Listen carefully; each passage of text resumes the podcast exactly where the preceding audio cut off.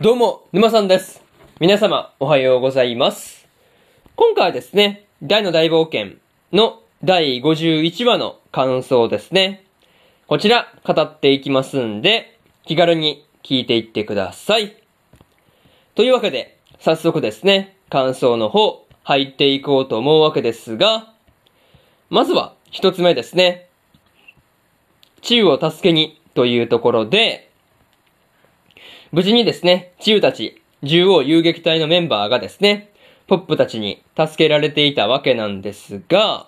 まあ、こう思っていた以上にですね、治癒が弱っているっていうところにはね、驚かされたところではありましたね。そう。まあでもね、前回のダメージが残ってることを思えば、まあ、うん、時間が経っているにつれね、弱っていくのは仕方がないかなっていう感じではありましたね。またね、チューがポップたちにね、助けてもらったっていう風に思っているみたいだったんですが、まあ、これに関してはね、実際に助けたのはバランだっていうところなんかね、思いもしなかったところですよね。そう。逆に誰が予想できるんじゃっていうところではあったんですが、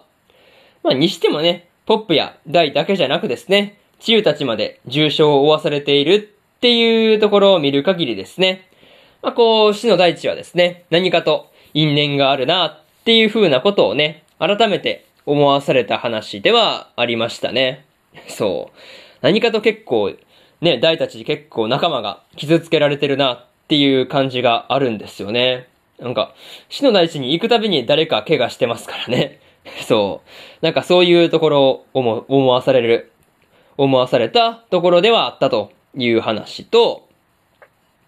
あとはね、ヒュンケルに頼まれたポップがですね、チューたちを連れて、ルーラで戻っていたわけなんですが、まあ、こう、この時にね、ポップに先に戻るように言うヒュンケルの表情がですね、こう、なんとも真剣な感じがあったんですが、すごいね、その時の表情が印象的なところではありました。そういうところで、まず、一つ目の感想である、チームを助けに、というところ、終わっておきます。でですね、次、二つ目の感想に入っていくんですが、バランを止めるというところで、ヒュンケルがですね、アバン流究極奥義で、究極奥義であるですね、無刀人でバランに対抗していたわけなんですが、すごい、すごいよね、あれ。戦う前に、こう、なんていうか、無刀人の恐ろしさをバランが見抜くっていうところはね、本当に、さすがの一言に尽きる感じではありましたね。そう。いやこればっかりはすごいよね。ぶつけ、技をね、ぶつけてから気づくんじゃなくて、もうぶつける前から、その恐ろしさを見抜いているっていうところが、やっぱりこう、バランの戦闘経験の豊富さというかね、なんかそういうところをね、感じさせられるというか、そういう話ではありました。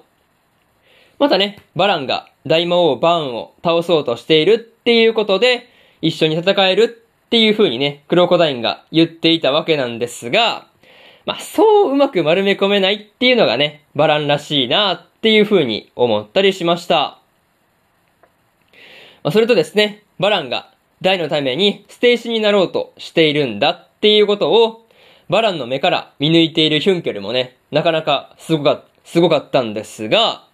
バランもね、大のためにステージになろうとしているっていうところにね、そもそもの考え方の変化というか、そういうところが現れている感じがしましたね。うん。まあ、しかもね、こう、ヒュンケルがラーハルトの意志を受けてね、バランを止めようとしているんだっていうところがね、まあ、すごい、こう、うるっと来た話ではありましたね。いや、そう。いや、鎧の魔装がね、何かとこう、ここまで、こう、話を引っ張ってくる感じが、すごく、こう、なかなかね、感動するなっていう話ではありましたね。まあ、そういうところで、二つ目の感想である、バランを止めるというところ、終わっておきます。でですね、次、三つ目の感想の方、入っていくんですが、激突の結果というところで、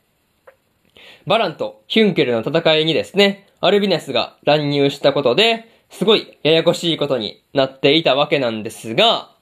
まあこれにね、結果に関しては、ヒュンケルがですね、本当に命を懸けていたっていう覚悟がですね、伝わってくる、そういうシーンだったなっていうところでした。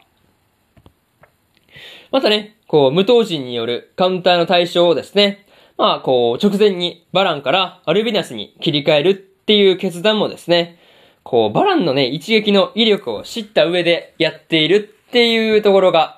まあ、なかなかね、できることじゃないですよね。そう。いやなかなかそういうところがヒュンケルマジですげえっていう話なんですが、まあ、しかもね、ヒュンケルもアルビナスに重傷を負わせていたわけなんですが、まあ、こう、ブラッディスクライドがずれたっていうのはですね、多分あれ、バランの一撃を食らったからっていうところがありそうですよね。そう。多分ね、バランの一撃を受けてなかったら、多分正確にアルビナスのコアを狙えたんじゃないかなっていう風なことは勝手に思っていたりするっていう話ですね。そう。でもなんか、うーん、多分そういうところはありますよね。あとはね、クロコダインがヒュンケルの覚悟にですね、こう、まあ、涙しながらですね、ここからの決断に対しては、バランに任せるっていう感じで、なんていうかね、こう、ヒュンケルの、まあ、思いを組んでやってほしいっていうだけで、まあ、こう、押し付けがましいことはしないっていうところがですね、個人的に好きなところだったりすると、好きなところだったりするという話ですね。まあ、そういうところで、三つ目の感想である、激突の結果というところ終わっておきます。でですね、最後にというパートに入っていくんですが、今回はですね、バランが最後の最後で仲間になりそうな感じで終わっていたわけなんですが、ま、こう、まあ、バランを見たね、ポップが本当にこう腰を抜かしているっていうところはですね、なかなか笑ってしまった話ではありましたね。そう。しかも鼻水垂れてましたからね。そう。なかなかそういうところが面白かったわけなんですが、それと、こう、アバン先生とハドラーの戦いでですね、無刀人からのアバンストラッシュを編み出したっていうところで、いや、アバン先生、戦闘のセンスありすぎるだろっていうことをね、思ったりしました。またね、金属生命体であるヒムがですね、人間みたいに涙を流すっていうところもね、なかなか印象的なシーンではありましたね。とりあえず、次回の話ではですね、どんな風な戦いになっていくのかっていうところで、今から楽しみで仕方がないというところで、今回の大の大冒険の第51話の感想ですね。こちら終わっておきます。でですね、今までにも第1話から第50話の感想はですね、それぞれ過去の放送で語ってますんで、よかったら過去の放送もですね、合わせて聞いてみてくださいという話と、今日はね、他にも2本更新しておりまして、エデンズゼロの第24話の感想と、ブルーピリオドの1話の感想ですね。この2本更新してますんで、よかったらこっちの2本もね、合わせて聞いてみてくださいという話と、明日はですね、結城優奈は勇者である大満開のショーの1話の感想と、86の12話の感想ですね。この2本更新しますんで、よかったら明日もですね、ラジオの方聞きに来てもらえると、ものすごく嬉しいですというところで、本日3本目のラジオの方終わっておきます。以上、沼さんでした。それじゃあまたねバイバイ